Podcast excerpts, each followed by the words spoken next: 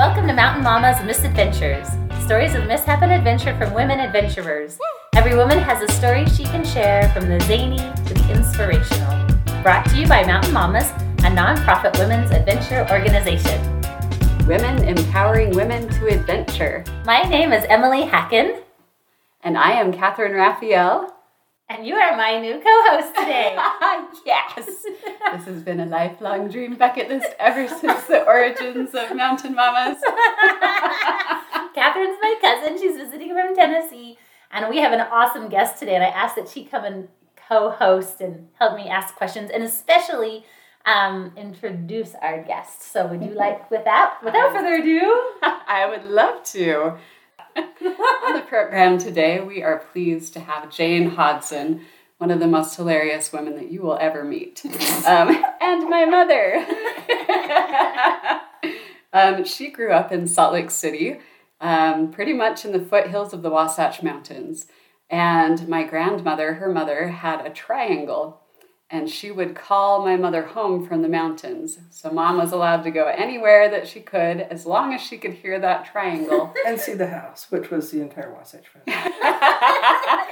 yep. So she pretty much knew those mountains like the back of her hand. She knew all the little caves and the little nooks and crannies and would run off and play and, and be called home to dinner by the triangle.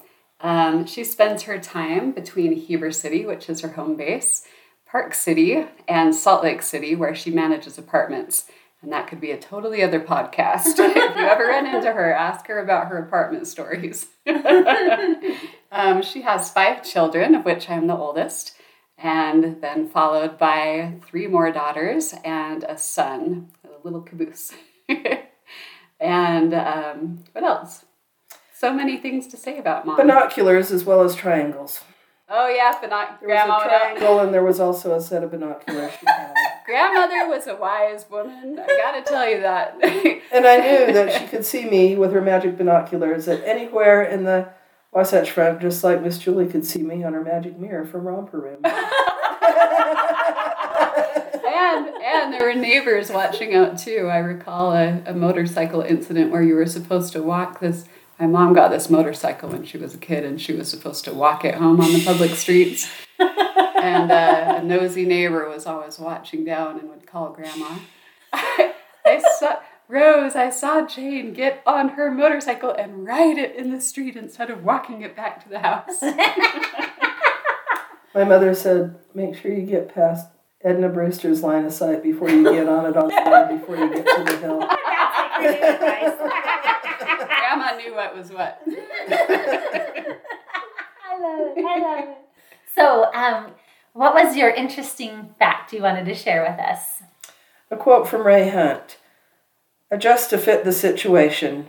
He said it much in his life, and it was also written in his obituary. He died as he lived, adjusting to fit the situation. Brilliant. How do you use that in your life? Uh, depends. That's the other quote of that I live by. It depends on the situation to be adjusted That's to. True. We heard that a lot growing up. Yeah. it depends. In fact, sometimes and the smartest maybe. answer is depends. well, we all knew that maybe meant no. I would say no and then work into a maybe and then usually into a yes. Aww. yeah, that's true. The only rule growing up was no Barbie glitter that I can recall. After considering long times, and no gum, mm. you know, in like habitable areas. That's true. My mom had very similar rules. No bubbles.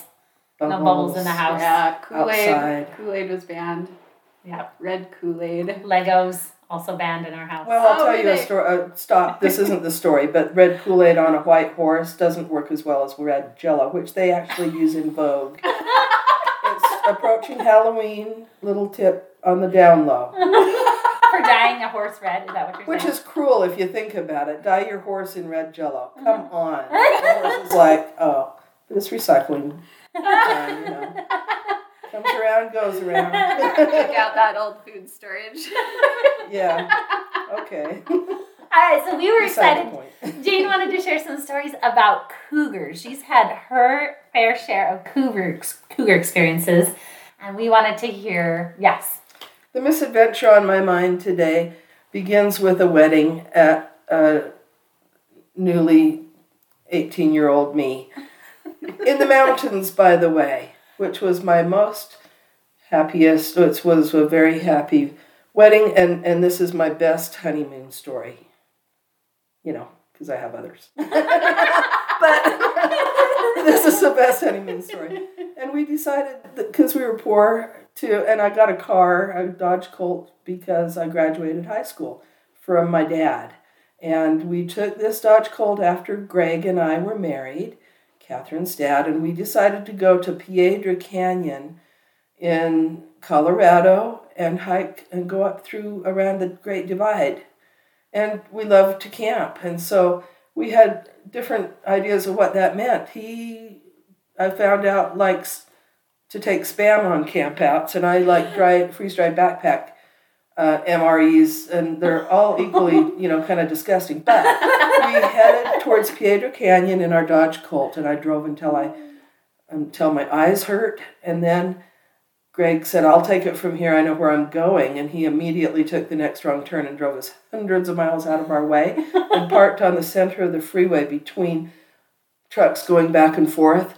And uh, five in the morning, I needed to pee. And I got out of the car and found out that we were in the middle of the desert, but there was heavy traffic of trucks going back and forth. So we turned around before GPS went way back to where the turnoff was towards Colorado and uh, Piedra Canyon. So we made it there that evening, just in the as things were getting dark, and we unloaded and we lit a fire because you could do that in those days.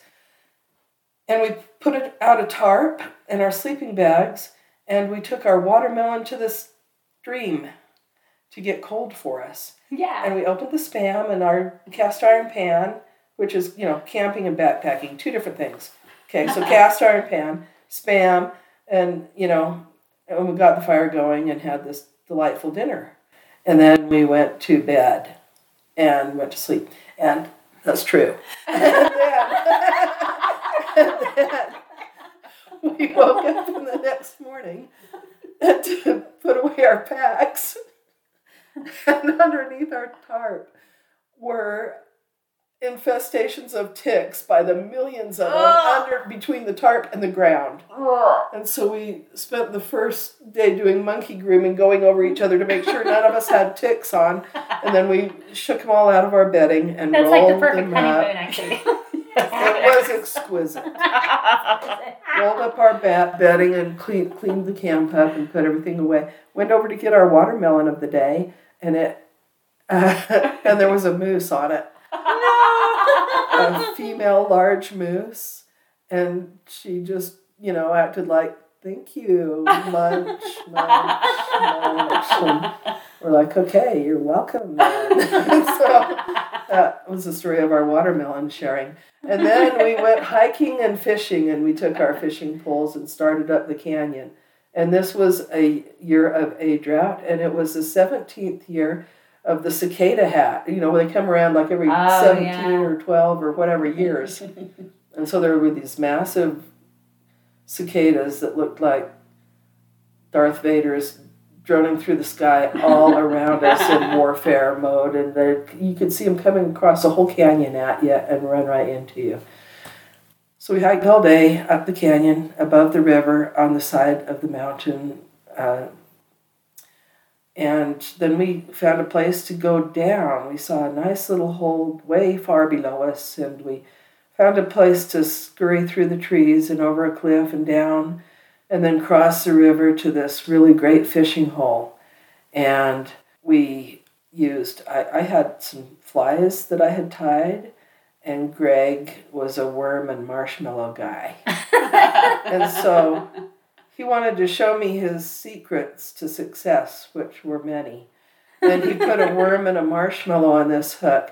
And then he came over and held my hand as I was getting ready to cast. And we cast the very first cast together and had an instant hit of a large trout. Whoa. And we reeled it in and stopped everything and built a little fire and opened it up and cooked. And we had butter and aluminum foil with us. And we lit a fire next to the stream and cooked a fish right there and ate it.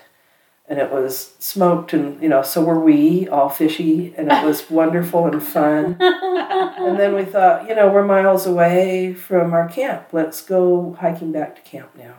So we started back up the side of the cliff and got up to the trail and started heading back towards camp. And it was a beautiful full moon.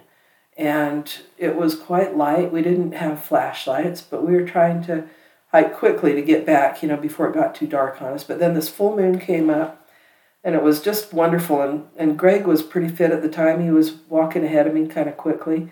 And I somehow thought I wished I would have taken a Halloween mask to put on backwards so I didn't get attacked by tigers, but it was actually much worse than that because there were mountain lions in the area and there was a drought and there were not a lot of rabbits around. And um, behind us, I heard a little, and they're quite silent.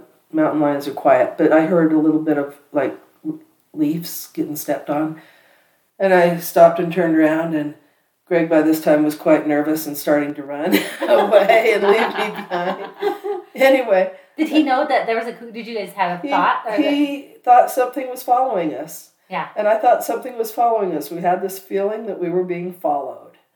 And I said, um, we hadn't talked about religion much, a lot. We had talked a little bit before we got married, but I said, can we say a family prayer, our first ever? And that, in fact, you know, and he agreed and said yes, and we knelt down and said a prayer for protection and safety and thankfulness for this, you know, the cicadas and the, and the, and the you know, ticks and the, and the moose and all this fun stuff and this wonderful, glorious world that we live in. We thanked Heavenly Father for all of that and said our first prayer and asked him to not let us get eaten on our first night out in the mountains to get back safely to our camp. And so we got back up, and and which is a very vulnerable position to be in the mount- mountains on your knees in the nighttime, you know, with a nocturnal something behind you. And so um, we knew we were vulnerable, but we felt confident that there was a God. And so we stood up. And as this happened, this was a narrow, steep trail, the mountain on one side and the cliff on the other. And as we stood up, this cat actually just ran right next to us What? and up ahead of us and pa- past us and up ahead of us to where there was a cliff and the full moon in the background and you could clearly see the mountain lion on this cliff and the trail going right beneath that we were going to go on. so, you know, at this point we're thinking maybe we should have sang a hymn too or something, you know. And um, we talk about things and stay there for a minute and just calmly stayed there and talked kind of loudly amongst ourselves about what a wonderful time we were having and how, how it was wonderful that we'd had this smelly fish all over us and it was fried and all this fun stuff and and eventually it just you know it laid down above the trail and just looked at us from this rock for a while and waited and we didn't go and then about 10 minutes later it just kind of walked off and trotted down and trotted away and we felt perfectly comfortable walking uh, out of there at that point, which we did. And then after we got about a mile away, we ran like the dickens and tried not to get ourselves beaten up too much, falling down on the trail going back to the camp. So that was an exquisite start to our adventurous life in the mountains. That's like out of a movie. Newlyweds. On adventures. Honeymoon. You know, this is what you do on the cheap. it's so true. You narrowly escape with your lives, but you save so much money. that was brilliant. That was brilliant. Yeah, That's super good epic. times. And you also had another story you wanted to share about your daughter. Um, not Catherine, but another daughter. Okay, yes. Yeah, the fun thing about this is it has to do with horses. It's just like horses because there were horses involved. And, And so, daughter number three, at this time, uh, our family had moved to Heber City because, you know, horses. And so I bought this horse and then I tied it to a post and built a fence around it and got more horses. And then I, you know, had had That's how you build a ranch, just like that. daughters at the time, and then daughter four and son five came. But daughter three had this little pony, his little cute little Welsh little pony, white, named Skeeter. So um, she came home from school, and I got on Patches, which was a glorious little paint horse, butterscotch color with black patches and white patches, and one blue eye and one brown eye, Hmm. just like my mother. The eye part, not the rest of it. And so I rode Patches, and she rode Skeeter, and we went out the door and up the um, road on Center Creek in Heber City up into the past um, the, the ranch up there, and uh, you know there's like a gravel pit, and then we kept on going quite a quite a bit up the hill, and um, we uh, were in the springtime. There were sheep that the ranchers had let out that for the spring. They had just moved lots of sheep up into this high mountain area, and we went through the sheep and the sheep herders and the camps and stuff, and kept on going up to the ridge, and had lunch, and then decided to head back. It was later in the afternoon.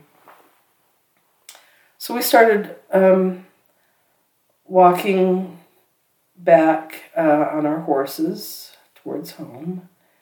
And we got below the ridge and above the sheep. And um, this is a this is a series of events now that happened in quick succession here. And how old was Eileen at this time? She was young. She was. That's a good point. She must have been about twelve. I'm gonna guess twelve. Wow. yeah. And she was handy with a pony. practical. Very practical. she was a, yeah, she was young. She was cute, and she was about twelve. And um, I was younger as well.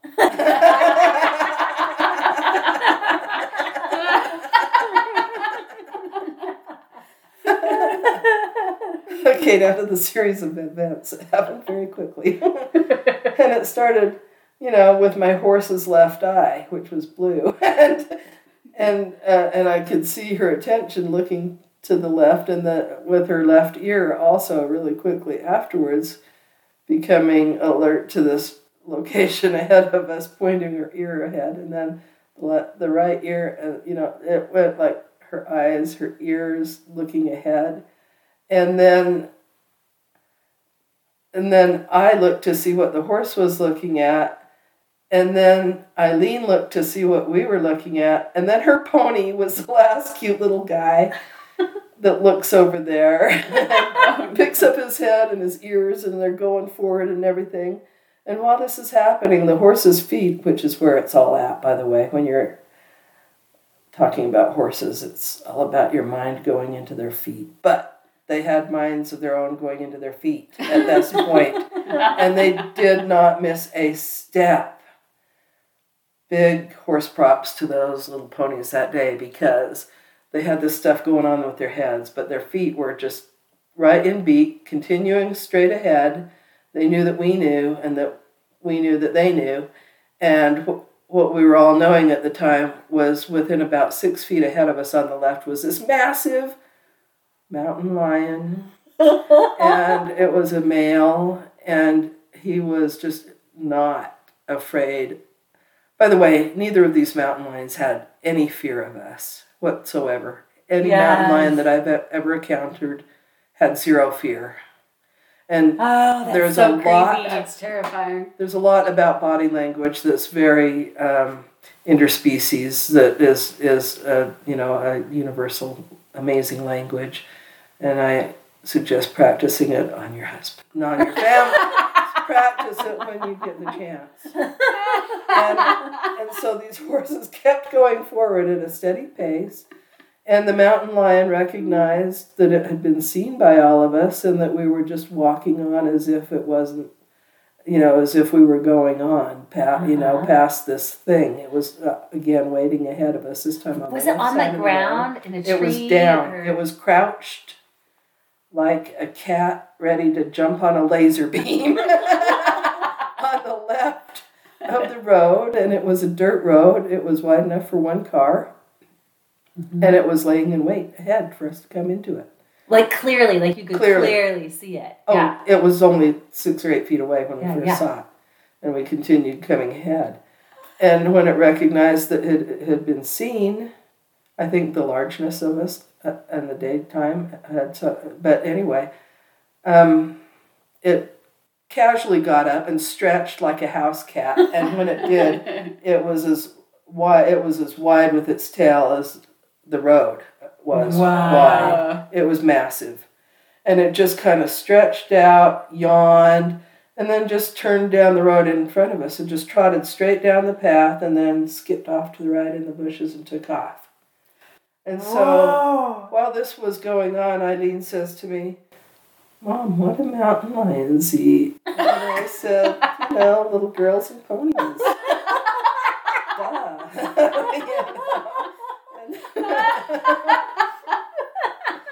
And so, so the next week she's like, "Hey, can we go out there again?" I'm like, "Yeah, that was really cool. Let's go up there again." So we did go up there again, and when we did, there was um, the sheep herders had put out. Uh, I, I'm guessing there was an incident with some lamb chops up there Oh, no. because the sheep herders had put out some kind of uh, poison for that For the cougar. for the cougar, and we didn't have a cougar sighting, but we saw lots and lots of sheep that time. Wow. So you know, nature or whatever. Uh, Oh my! Like there are so many cougars in the foothills and around in the Salt Lake and like foothills, the mountain, the Wasatch Front. We're in Park City today. They live in this neighborhood. They are on the neighbors' doorbell cameras frequently, and they go, well, you know, it's whose habitat is it now in the foothills of Salt Lake? And Yeah. the place there they are also. Yeah. But um, what do you do? You know, what was that? Just to fit the situation.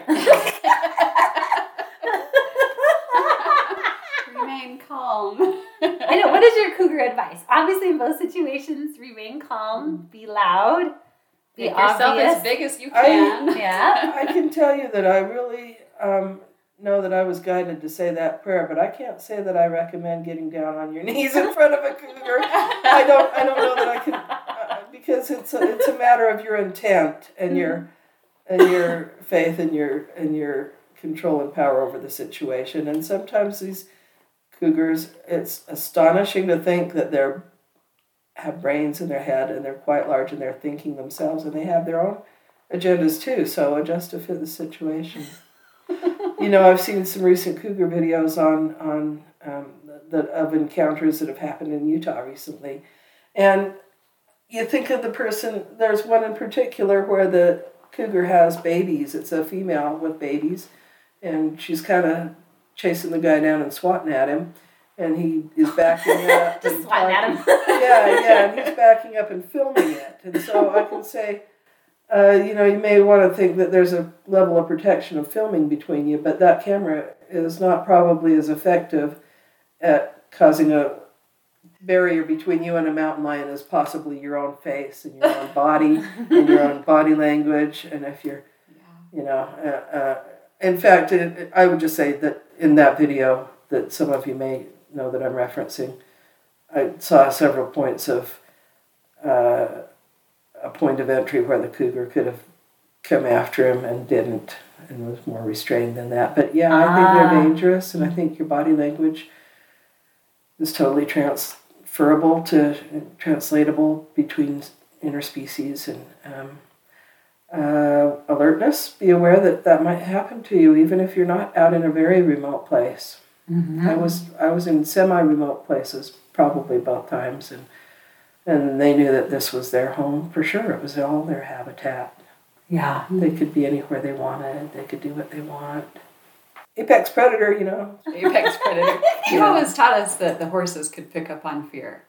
That you have to carry yourself in Like when you're riding that- a horse. Yeah. yeah, even just interacting with them, if we would go out to, to do whatever we needed to do out in the field, that that they could pick up on those cues and that if we weren't confident and if we if we let them push us around they were gonna So. absolutely they yeah. look at you and think that's a hole in the gate or something instead of a person standing in my way mm-hmm. and and it's very much like that with wild animals that you'll encounter out in the mountains many kinds of them i've seen very ferocious badgers that want to chase me from a half a mile away and i'm like what do you do it's like oh fooey you know i guess i will run because you know they're like got three inch legs. Maybe I'll run for my life.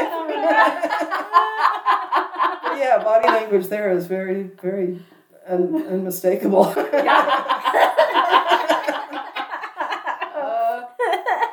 Oh, I love it. Well, thank you so much, Jane, for sharing your sharing your stories with us today. to hear more fun, inspiring stories from women like Jane, click subscribe button and then you can get these podcasts directly on your personal device every week. also, you can help empower other women by adding a five star review and sharing it with your friends and family. Good job, Catherine. Thank you. Well, that's it for today's adventure. We're so delighted that you joined us. Um, I just love Jane. She just shares, she's just a very good storyteller. And I'm just, yep. she's my favorite. Um, Always I, witty. Can I say my favorite aunt? Are yeah. my other aunts listening? I love you too. She's definitely my favorite mom. Sure. Hands down. For sure. Always has been my favorite aunt. Absolutely. Yes, that's it for today's adventure. Join us next time. And as always, remember a woman's place is in the mountains.